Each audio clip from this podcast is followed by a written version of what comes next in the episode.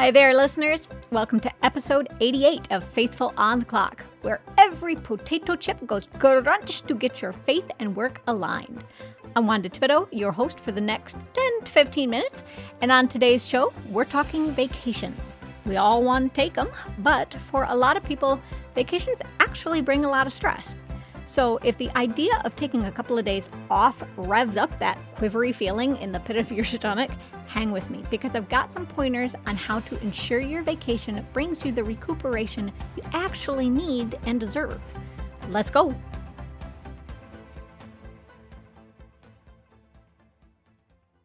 Okay, everybody. We all know that vacations are supposed to be a time to get some rest. You know, just take a breather and enjoy life a little more. But a lot of the time, that's just not what happens. There was a survey of 2,000 Americans in 2022 that found that two out of three people feel too much pressure on their trip to actually enjoy it. And that study found that there was a lot of money worries and FOMO attached to that. Um, you know, people worried that they wouldn't have enough money or see everything that they wanted to see. And all of that means that for a typical vacation of a week, people aren't really able to relax until about three days into the trip. But I'm sure a lot of you out there can relate that there's a lot of anxiety about being able to catch up. You know, we worry that we're missing something important at work or that we're not going to be able to handle the barrage of emails and everything that's going to hit us when we get back. So that makes it really hard for people to unplug. And then, of course, for some people, there can be weird family dynamics going on. And sometimes the travel itself is stressful, right? um, like your flight gets delayed or there are problems with the hotel and whatnot. And if you've got kids, that just adds a whole new layer to the chaos. So I just want to acknowledge all of that because I don't think it's like, I think people want to take vacations. They just don't know how to find good solutions for all of these things so that their brains and bodies can finally downshift. So let's get right into the tips for how to get some of the stress out of the way. So, the first thing, there was a study that showed that 40% of men and 46% of women, the reason they don't want to take vacations is because they get caught up thinking about the mountain of work that's going to be there for them when they come back. So, what I want to recommend is that you get together with your boss or your team and you talk about the week before you're gone, the week you'll be gone, and the week after you come back. Because what happens a lot is that somebody, um, you know, they put in for the time off it's on the calendar and everything, but nobody makes a game plan for how to transition in or out of that time. And the boss expects the person who's gone on vacation to just r- jump right back in. And you know, you can't do that. You got a whole week of material or meetings to catch up on. So I think it's important to have that discussion so that you and your boss or your team can be realistic about what you're going to be able to deliver and what you need to get back up to speed. So that week before you go, you know, there needs to be some time where you coordinate with others you need to delegate to, or you start really communicating and making it clear that you won't be available. I think you have to do that and set your boundaries early because otherwise, that's where you get people texting you when you're on the beach wanting to know what some password is or whatever, and, or they ask you to hop on a meeting you never agreed to be at. And just like be really clear, right? Like maybe texts are okay, but only after a certain hour of the day. But you have your responses ready and you try to get everybody agreed on how that time should look. And you come up with a game plan about how to whittle down the work that's going to pile up. And you really identify clearly what the top priorities need to be. You figure that out ahead of time so that you're not trying to problem solve about it during the actual vacation. And one verse to lean on here is 1 Corinthians 14:40, which says, but all things should be done decently and in order. There has to be some planning and rhyme and reason to things, not just to get a good result, but so that people aren't disrespecting each other. And I'll add James 3, verse 18 to that, which says, And a harvest of righteousness is sown in peace by those who make peace. And I add that because I think it's important to understand that a lot of the time, anxiety, conflicts, those things happen because we don't intentionally go to each other in peace to work together. So head off that conflict right away. Plan it out and get those expectations set with those around you before you even pack your bag. And this planning and conversation can start earlier than you might think. There are experts who recommend you get started a full month before your vacation. Now, here's the caveat or balance to that, which is the second recommendation. Make sure that you are leaving room on your vacation for some spontaneity. Because even though we need a framework to work in, a little bit of spontaneity, that's often what's most memorable in your time off. That's what lets us feel free. But what happens a lot, and I think this ties to the whole message we have now of needing to maximize every little thing, what happens is we feel like we have to dictate every minute off, or we're somehow not making the most of the vacation. Or sometimes, you know, you go back to visit family, and before you know it, they've kind of dictated to you when everybody can meet, and you end up working around everybody else. And even though you might love people, it's just, you know, you're not in control of any of it anymore. So then we stress out because we've always got one eye on the itinerary. We're always worried about how to squeeze in more. So leave yourself some blocks of time where you don't have anything specific to do. I think that's important. And I think of Zacchaeus in Luke 19.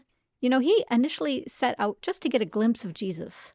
But Jesus was like, Nope, come on down out of the tree you're in because I'm going to go to your house today. Probably wasn't what Zacchaeus had planned, but I hardly think he regretted it. Then, thirdly, don't forget your details.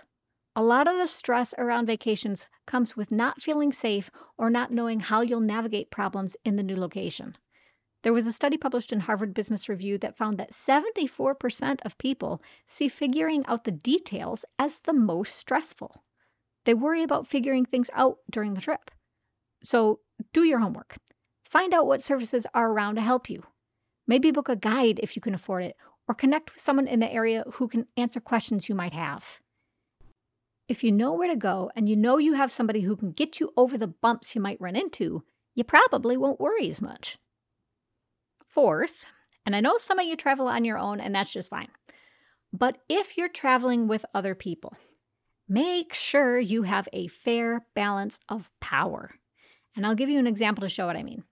So, when my kids were little, we'd go and visit my in laws. And I'm admittedly a lot more type A than my husband. Add to that the fact that I'm the mom, and I ended up handling a lot of the logistics, probably 95% of the time. So my vacations weren't relaxing because I'm trying to oversee this and that for the kids and whatnot.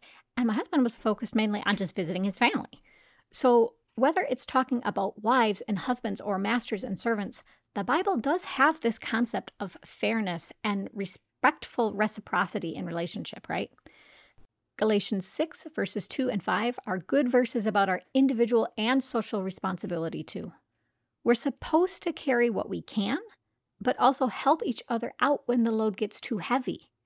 So before you head out the door, again, just have those conversations about what everyone is responsible for and what they're not because otherwise people get to the vacation, they want to relax, and then when they can't, they get resentful really fast. The last tip I want to give you is to practice relaxation before you take your time off. And I know you might roll your eyes a little on this one, but here's my logic, okay? Your brain and your body, everything gets habitualized to what your behaviors are. So if your habit is to be going, going, going all the time, do you really think it's going to be easy to chill out when your vacation comes along?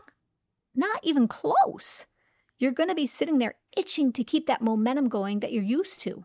You're going to sit out there on that beach or whatever and feel like a bomb is just ticking away, like something just isn't right. Because you're in a circumstance you haven't conditioned yourself for. You haven't taught your nervous system how to cool off for a while. So, for at least a couple of weeks before your vacation, just start doing things that really are enjoyable and relaxing for you. That could be listening to music, going for a walk, whatever floats your boat. But set aside time every single day where you remind yourself what it's like to not be rushed or have something pressing to do. And I can tell you, when you first start this, it's going to be really hard. Because the habit with most people, I think, because of the way our culture pushes us to get right into the next thing all the time, it's hard not to look for something to occupy our time. It's hard to accept that we don't have to be working on something. But I just want to encourage you, and I've reminded you on this show before, but if you look at Genesis, even God hit pause. Between every day, he took a little time to look at what he'd accomplished. He didn't immediately go right into the next set of things he wanted to make. So just realize that no matter what the world might be telling you, it's okay to slow down and not have anything on the agenda. Because slowing down once in a while, just letting your mind be free, that's actually putting fuel in your tank for when you do need to be pushing forward. So, those are my top five recommendations for how to keep stress from ruining your vacations. As a little bonus, I'll just say, you know, this world is tough. And I don't want you to ever feel like because you need a break, there's something wrong with you or that you're weak somehow. That is totally not the case, okay? You're just human. And you know, even Jesus, when he was out in his ministry, he'd sometimes take a break. He knew he couldn't keep going if he didn't refill his tank. And when he left his followers, you know, he wasn't abandoning them. He was going back to God because every core of his being craved intimacy with the Father, because he needed to reconnect to that to serve God and his followers well. So please accept that there's nothing wrong with stepping back for a little while, not to just rest and prepare for what's coming, but so that you have time, just like God did in Genesis, to reflect on everything He's done and absorb it. Because when you do that, I promise you, your appreciation and love for Him is only going to get deeper. And you're only going to feel more secure in Him at the end of the day. So let's stop there and pray. Lord, before we even had to leave Eden, you designed us for good work. We were meant to be stewards of everything you made on this earth. But we are not designed to work with no rest, and all too often, Lord, we work for the very things that grieve your heart. So, Lord, I pray for everyone listening that you'll help them hit pause, that you'll let them set aside all the busyness of the world and take time to rest in you, and when they book those vacations, Lord, let everything go smoothly so that they can really understand what it's like to be at peace. In Jesus' name, I pray. Amen. That's the show, everybody. I hope you're inspired to finally use those vacation days. I know, at least here in the United States, we tend to be scared to use them, but use them up, okay? They really are good for you. For our next episode in two weeks, since we're about to hit a new calendar year, we're going to be talking about how to commit to continuous year long change. If you haven't already done it, subscribe to the show to make sure you're notified when that episode goes live. Until next time, everybody, be blessed.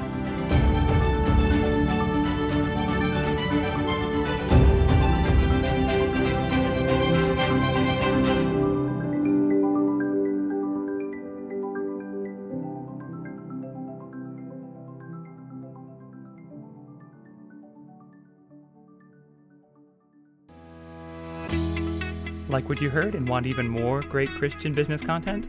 Head on over to patreon.com forward slash faithful on the clock to become a supporting member for the show. You'll get access to options like early episode access, bonus episodes, videos, Bible studies, curated articles, and more in a tier plan that's right for you. Show your support for this podcast, and remember, enormous change can start with you.